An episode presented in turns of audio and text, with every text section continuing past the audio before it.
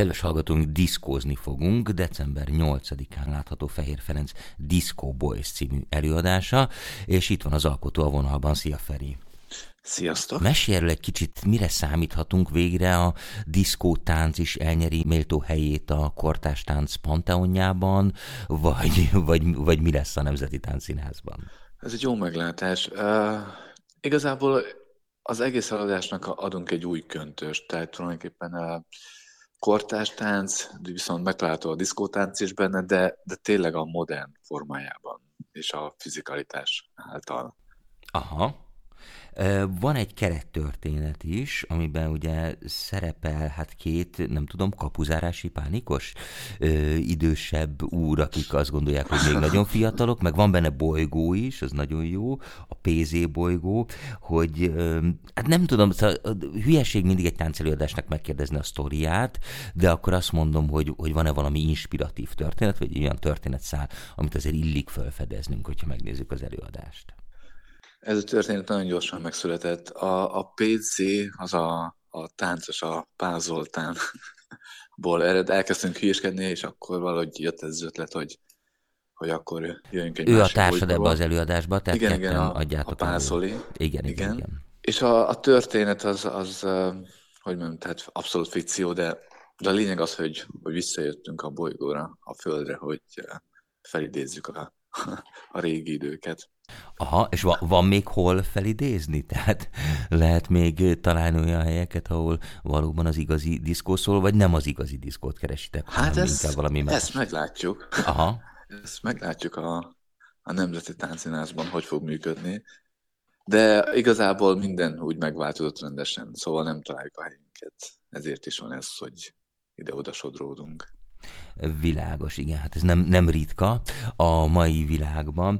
Feri, rólad azt kell tudni, hogy autodidakta művész vagy, ráadásul egy nagyon sok pengéjű svájci bicska, hogyha nem haragszol meg ezért a hasonlatér, hiszen a tánc mellett nagyon-nagyon sok mindent csinálsz.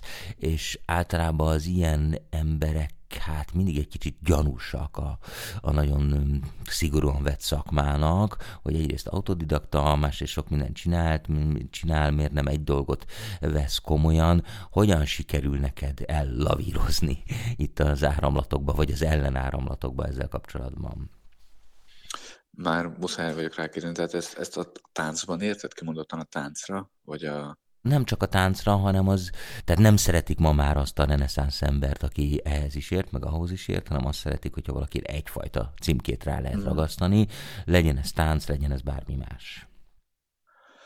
Hát én uh, igazából most én az elmúlt két évben így eléggé eltűntem a szakmából, így próbálkoztam így más területen is, de tulajdonképpen a sors visszadobott a táncba, mert tulajdonképpen ez mondja legjobban nekem, és újra fel vagyok töltve, és csak ezt akarom csinálni. Aha. Amúgy meg a, az fontosnak tartom, hogyha valaki elszállja magát, akkor érdemes egy dologban lenni, és abba, abba tenni minden koncentrációt. Mert hogyha sokféle dolgot csinálunk, akkor az mindig el, elszeretődik, tehát annyiféle darabra vágjuk az egészet.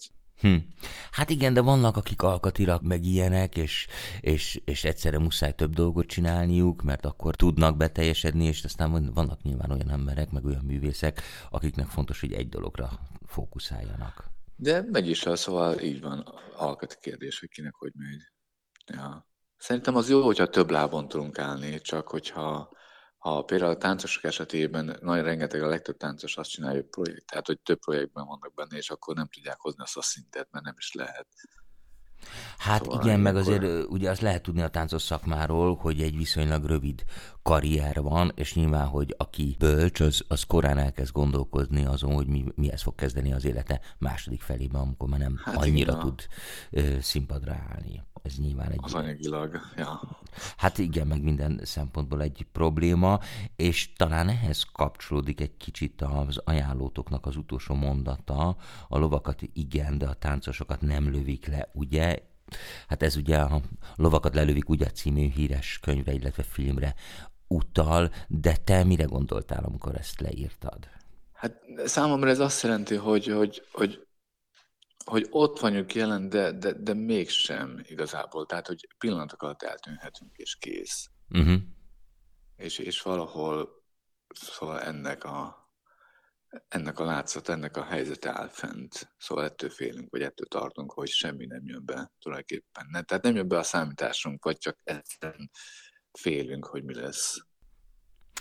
Hát igen, mert maga a műfa is elég mandala-szerű, tehát most oké, okay, hogy mindent fölvesznek, így úgy amúgy, de hogy most vagy elmegyek és megnézem azt az előadást, és emlékezni fogok rá, vagy nem, de az az én emlékezetemben él tovább, tehát azért Igen. ezek a dolgok gyorsan elszállnak, és ahogy beszéltünk róla, a, a táncos karrier. Hát ez valakinél meg tud maradni, tehát hogyha valaki tényleg úgy szépen építi, mint ahogy én is, tehát uh, tulajdonképpen ebben abszolút be lehet erősödni, de hogyha valaki hirtelen tényleg berobban, az, az, azoknál áll fent, hogy gyorsan, gyorsan ki. Uh-huh. Ugyanúgy van az énekeseknél is, hogy gyorsan felkapják, és ahogy, amilyen gyorsan jönnek, gyorsan tűnnek el. Szóval, és nincs, nincs az az út, hogy megerősödjenek. Világos. Az tulajdonképpen egy 45 perces, hát hogyha úgy tetszik, sketch a, a diszkó világából érkező két jó barátról, és aztán majd meglátjuk, mi lesz a történet vége. A formátum az előnyös olyan szempontból, hogy, hogy jobb ilyen kis kompakt dolgokat csinálni mostanában, mert azokat könnyű utaztatni, fesztiválokra vinni ide-oda-moda? Mindenféleképpen előnyös, hogyha nagyobb a díszlet, annál nehezebb utaztatni. Meg én szeretek nagyon kevés dologgal foglalkozni. Én, én kimondottan szeretem a, a, az emberi testet, hogy mit lehet kihozni abból, és ebből ugyanúgy benne van a tánc, a mozgás, és minél kevesebb kelléket, díszletet használni. Uh-huh.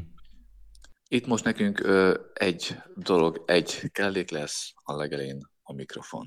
Aha, hát igen, az a diszkó, diszkó nélkülözhetetlen kelléke, vagy a diszkózás nélkülözhetetlen kelléke. Azért gondolkodtam, hogy lehet, hogy fölnőttek már generációk, akik nem pontosan tudják, hogy mit értünk mi ez alatt, de hát ők menjenek el és nézzék meg az előadást, ami december 8-án lesz, és hát el kell mondjam, hogy jegyet is lehet rá nyerni, egész pontosan kettőt, egy páros belépőt, aki fölmegy a tenger.media oldalra, és ott a nyereményjáték játék fűrre kattint, ott talál egy játékot, ott talál egy kis cikket, és abban van három kvízkérdés, és el kell találni a helyes megfejtés, és azt beküldeni, és azok egy jegyet nyerhetnek a bemutatóktokra.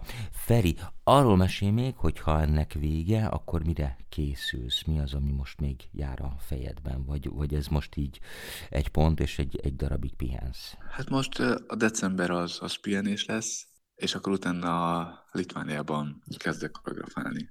Aha. Januárra, január elejétől. És az saját darab? Tehát, te is játszol benne? Nem, a Laura Táncszínház kért fel. Aha. És neki készítek egy új koreográfiát. Nagyon kíváncsian várom. És az elképzelhető, hogy Magyarországra is jön? Vagy ki tudja? Nem tudom. Ezt, ezt nem tudom. Na jó, ha, ha jöttök, akkor mindenképpen légy hírrel, légy szíves, mert akkor azt is igyekszünk beharangozni, meg, meg, megnézni, mert azért kíváncsi lennék. Feri, nagyon szépen köszönöm, hogy itt voltál, tehát Disco Boys bemutató december 8-án a Nemzeti Tánciázban 19.30-kor fontos részlet. Fehér Ferencnek nagyon szépen köszönöm, szervusz! Hello!